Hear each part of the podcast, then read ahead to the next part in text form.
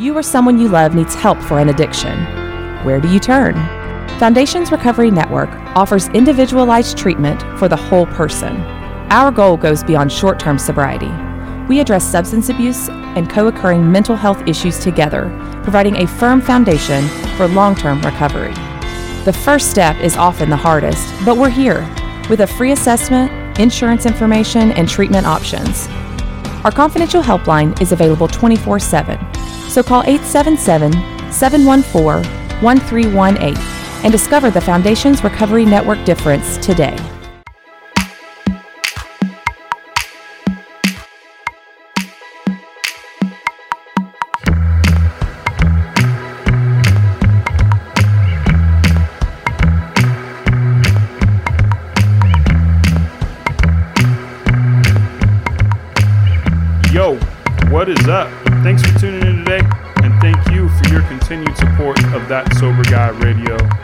This is Seth Manter, and you are listening to the new Tuesday episode of That Sober Guy.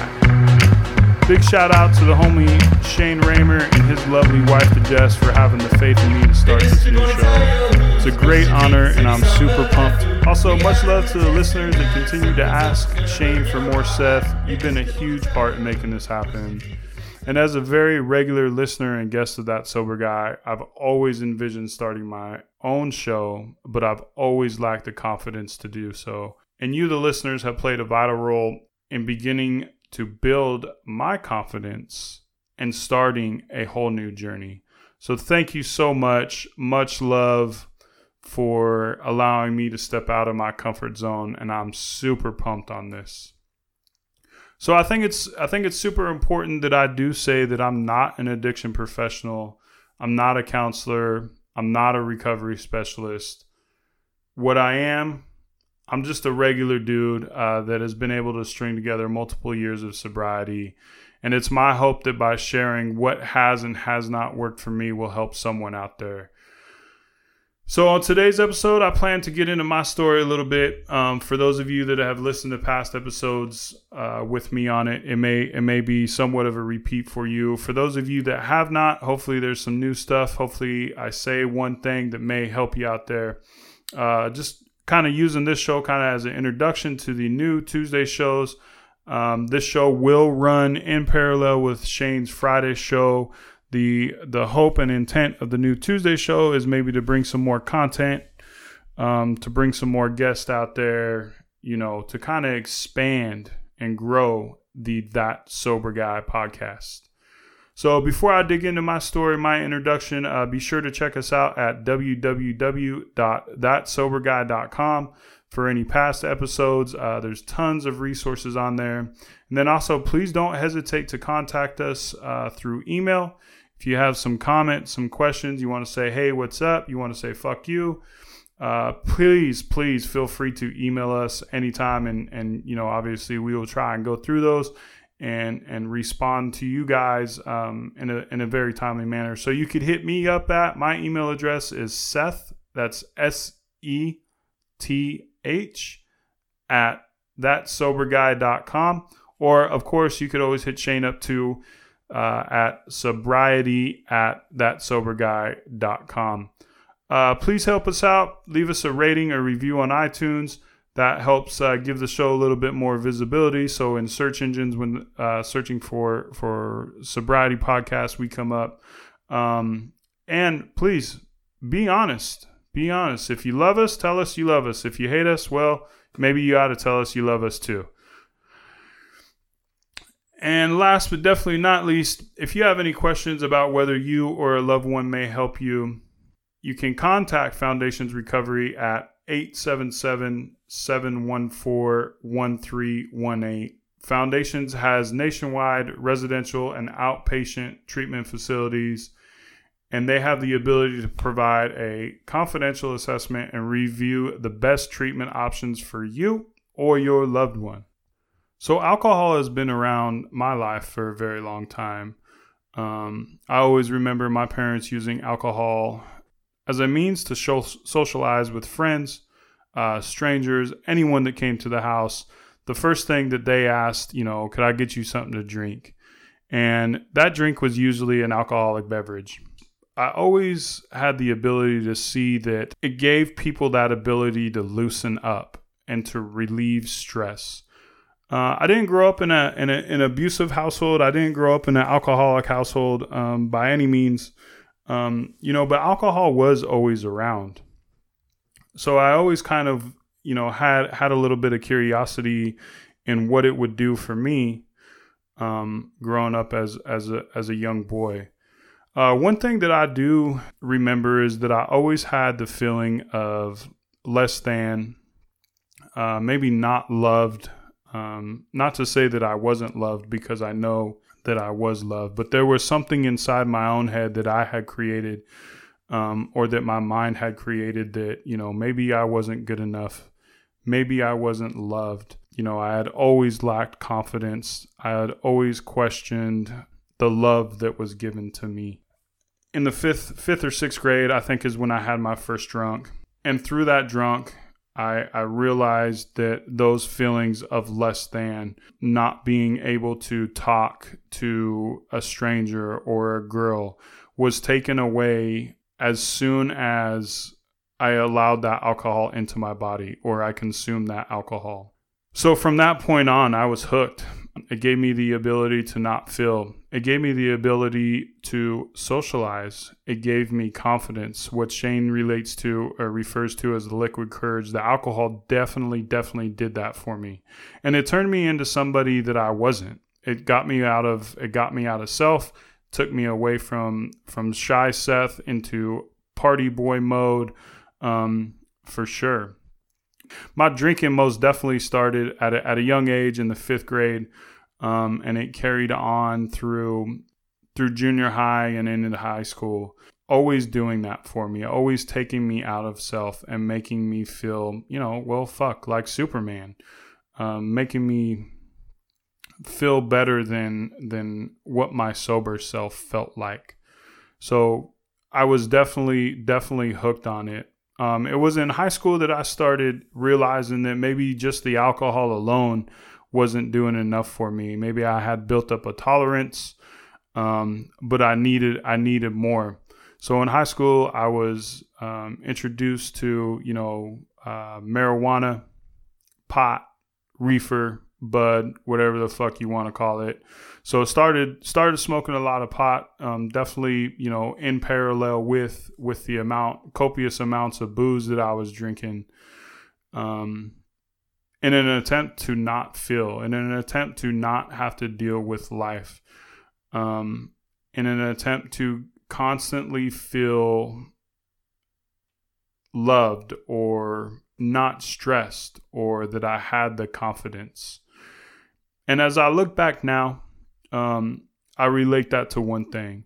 It was my inability to deal with unpleasant feelings about myself.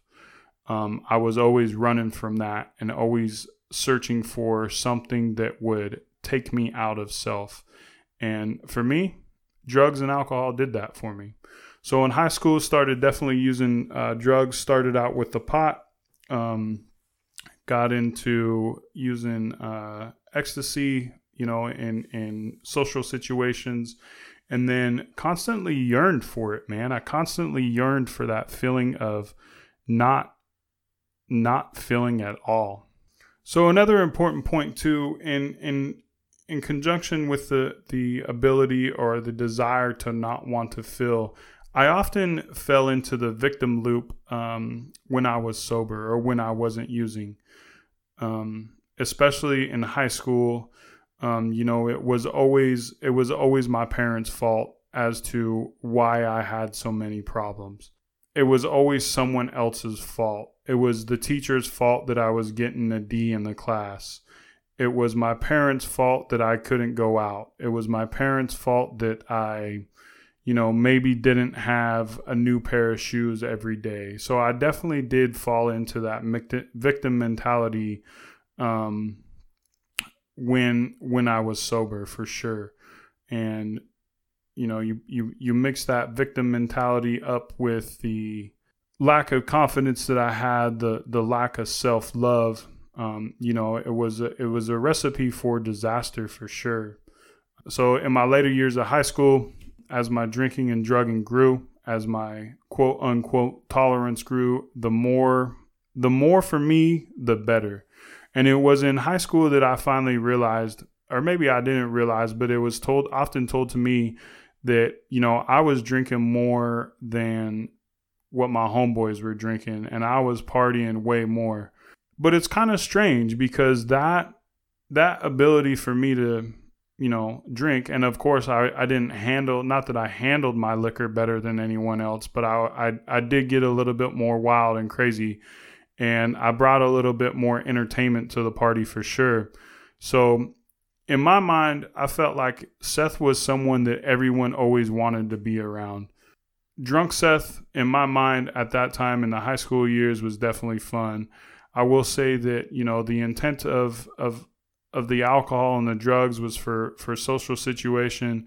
But as i look back on it now you know it was it was a way for me to have to not feel um, some of the insecurities and feelings that i was feeling growing up as a as a young boy.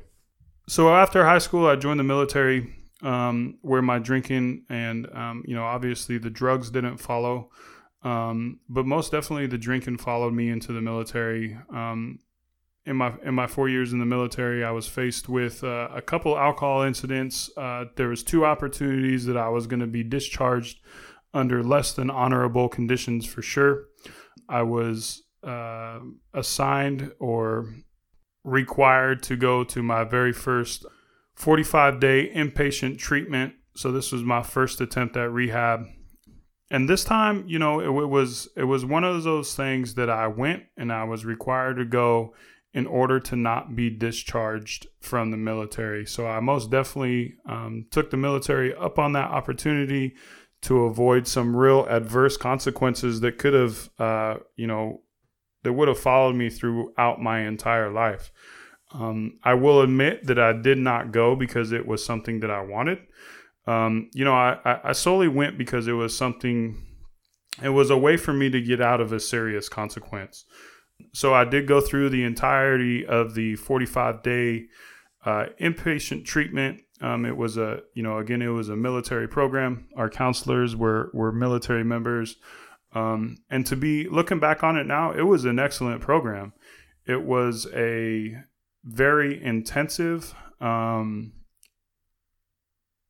there was a lot of great teachings, um, but I wasn't ready at that time. I wasn't ready to stop drinking. I wasn't ready to dive deep down into into the Seth and into the whys of why I was drinking, what effect it had on me. I was more interested in avoiding a dishonorable discharge from the military. So after leaving rehab, I think I stayed sober for maybe three days.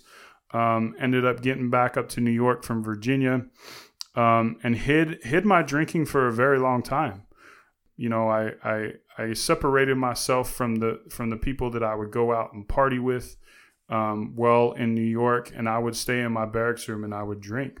And it was at that point in time that um, I really realized that you know maybe maybe I did have maybe I did have a problem, but it didn't stop me um, it still continued to take the insecurities, the lack of self worth, the lack of self love away from me and allowed me to become numb to any feelings that I that I had. So at that time, um, you know, I definitely used it as as a way to escape the real world, and you know, I was definitely most definitely isolating so in 2004, I uh, exited the military with honorable, uh, under honorable conditions. I had uh, served my obligation, and there was no no retributions from the two alcohol incidents that I had received from the military. My drinking up to this point, uh, 2004, I was probably 24 years old. Um, very, very minimal consequences. Um, it was more of a of of a way for me to to advert. So after leaving the military, I um, enrolled in some in some classes, um, some junior college classes, and I was gonna live the life of party boy Seth again. that was the one of the biggest reasons that I decided to uh, end my enlistment and after my four years and my obligation in the military service because I wanted to get out and I wanted to fucking party. I wanted to do drugs again. I wanted to have my life back. So I enrolled in some college courses, uh, moved moved in with some old childhood friends. Um, who I still hang out to hang out with today, and I, I absolutely love. Um, but we most definitely uh, immersed ourselves into college life, you know, where where the drinking and drugging and um, the aversion for me continued. Um, so I eventually, you know, failed out of college and realized that, you know, maybe college life wasn't for me. It was at that point in my life that I uh, decided that, you know what, fuck it. I'm not going to go to college. I'm just going to get a job. And the job turned into a means for me to even buy more booze. So the thought was to work more so that I could buy more booze so that I could party more. There were other plans. So this was the time that I started facing more consequences you know, it seemed like um, every other month I was finding myself locked up in the drunk tank. This is where, you know, I got my got my DUI. So definitely some some more consequences. Um, you know, I, th- I think that I was facing a couple misdemeanor charges for some vandalism, uh, vandalism, and was most definitely known at uh, you know the Sac County drunk tank for sure because I was in and out of there so much. However, with all the consequences that I was facing, you know, it didn't slow me down. Like I continued to drink more. Um, I continued to push away the friends that you know didn't want to party to to my standards. And I, I, I really found a group of people that you know that that's all that we that I wanted. And it was at that point in time that I finally felt like a part of because I had found some people that were drinking. Um, you know, at this point in time, I gotten into a little bit of prescriptions, started using some cocaine on a on a very very very regular basis, um, and you know the the pot smoking, uh, the mushrooms, anything I could get my hands on, I was game for. As long as it was gonna take me out of self, it was gonna keep me from being um, conscious. Uh, you know, so that old saying that the chain says, you know, like I didn't get drunk. I, I didn't get high. I stayed drunk. I stayed high. I definitely lived that lifestyle for for a very long time. And I continued to live this lifestyle um, up until 2010. So, but between that time, you know, there was a couple couple uh, big things that happened in my life.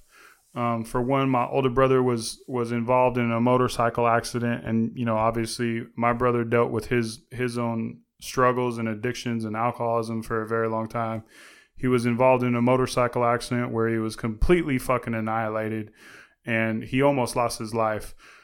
Because he was drunk, he was able to survive this wreck because his body was, um, you know, at impact. He he basically went limp, and so this accident had some life changes on my brother. Um, you know, he he he um, was in a coma for a very long time.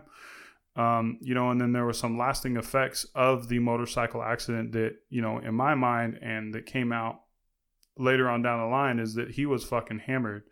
You know, so my way of dealing with this was um, to not be by my brother's side in the hospital as he was going through the coma, but to isolate um, and drink and and use to take that stuff to take what my brother and my mother and my stepfather and my father and my brother's friends were going through to get that off of my mind i was selfishly using so that i did not have to deal with the current situation um, and then it was in a couple years later my mom was diagnosed with uh, breast cancer um, you know and i wasn't around for for a lot of that i was i was out isolating fucking off, partying, and and living the living the party boy life. So finally, in 2010, um, I had I had enough. I had enough of of the lifestyle. Um, I had enough of some of the consequences that I was that I was facing. I had enough of feeling um, the way that I felt. I had enough of thinking that I always had to escape self, escape self through drugs and alcohol. Um, at this point in time, I had been with my now current wife, uh, Melanie, for a couple months, um, and there had been a couple instances where I had, you know, committed to her that I was going to stop drinking. Um, obviously, I didn't. So, you know, finally, uh, it was in October of 2010 that I decided um, that I needed some help and that I was going to go to any extreme in order uh, to rid myself of the desire or the need of wanting to get out of self. So I uh, kind of self admitted, obviously, with the help of my now wife, uh, my now lovely wife, Melanie. Um, my mother played a little bit of a role in it too. I enrolled in Azure Acres, a 30 day inpatient uh, treatment facility, which to this day I look at as it was the moment that saved my life. Um, I was able to, well, there, uh, dig into some of the reasons, uh, some of the makings of Seth and some of the reasons why I was or why I rolled the way that I rolled. Finished up the the the 30 days at Azure Acres, beautiful place, wonderful place up in Sebastopol, California, um, and was kind of um, released out into the out into the real world. Um, you know, obviously, the first couple years of of that um, were a struggle. Was a was a was a big struggle. Definitely the first two years you know it was a, a time where i needed to figure out who in the fuck i was because i had lost self um, starting you know early in the fifth grade all the way up until 2010 so i really had to come up with or i had to really start rebuilding who i was and in the process of that you know i had to really take a look at the things um, that were important to me. So this was a time that I really had to start working on self, um, and I've never I've never done that. I've never done that, you know. So obviously it was a it was it was a difficult time for me where you know I started to um, dig into the teachings of Alcoholics Anonymous, um, some of the teachings of Narcotics Anonymous, and have much respect for those two programs because they started the path of to where I am at today. So today, you know, I have over eight years of sobriety, um, but I don't look into that very much. I look at it as, um, you know, the the typical cliche, one day at a time, right? My most important today uh, sobriety is is is most definitely today. You know, I wouldn't have the the eight years with the without the whole roundabout of today, for sure. Um, so so today, the way that I kind of roll, you know, um, I've kind of adapted the the thought process that um, you know I basically don't have control of fucking anything. You know, it's everything outside of self is is outside of my control.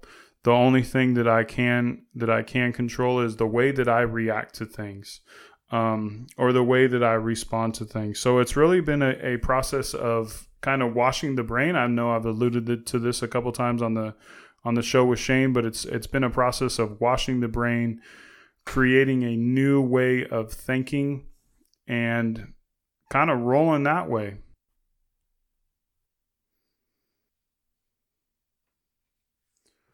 So, again, thanks again for tuning in today. This was the Tuesday episode of That Sober Guy Radio. On next week's show, uh, we are going to have Melanie, my wife. We're going to kind of talk about what it was like going through treatment, what that whole process was like for her. I think it's important too that we include, you know, not just us who struggle with addiction, but also those of us who have family members who are affected by that. Look out for that. Uh, we will be doing a regular Tuesday show to run in parallel with Shane's Friday show. Much love, respect, keep your blood clean.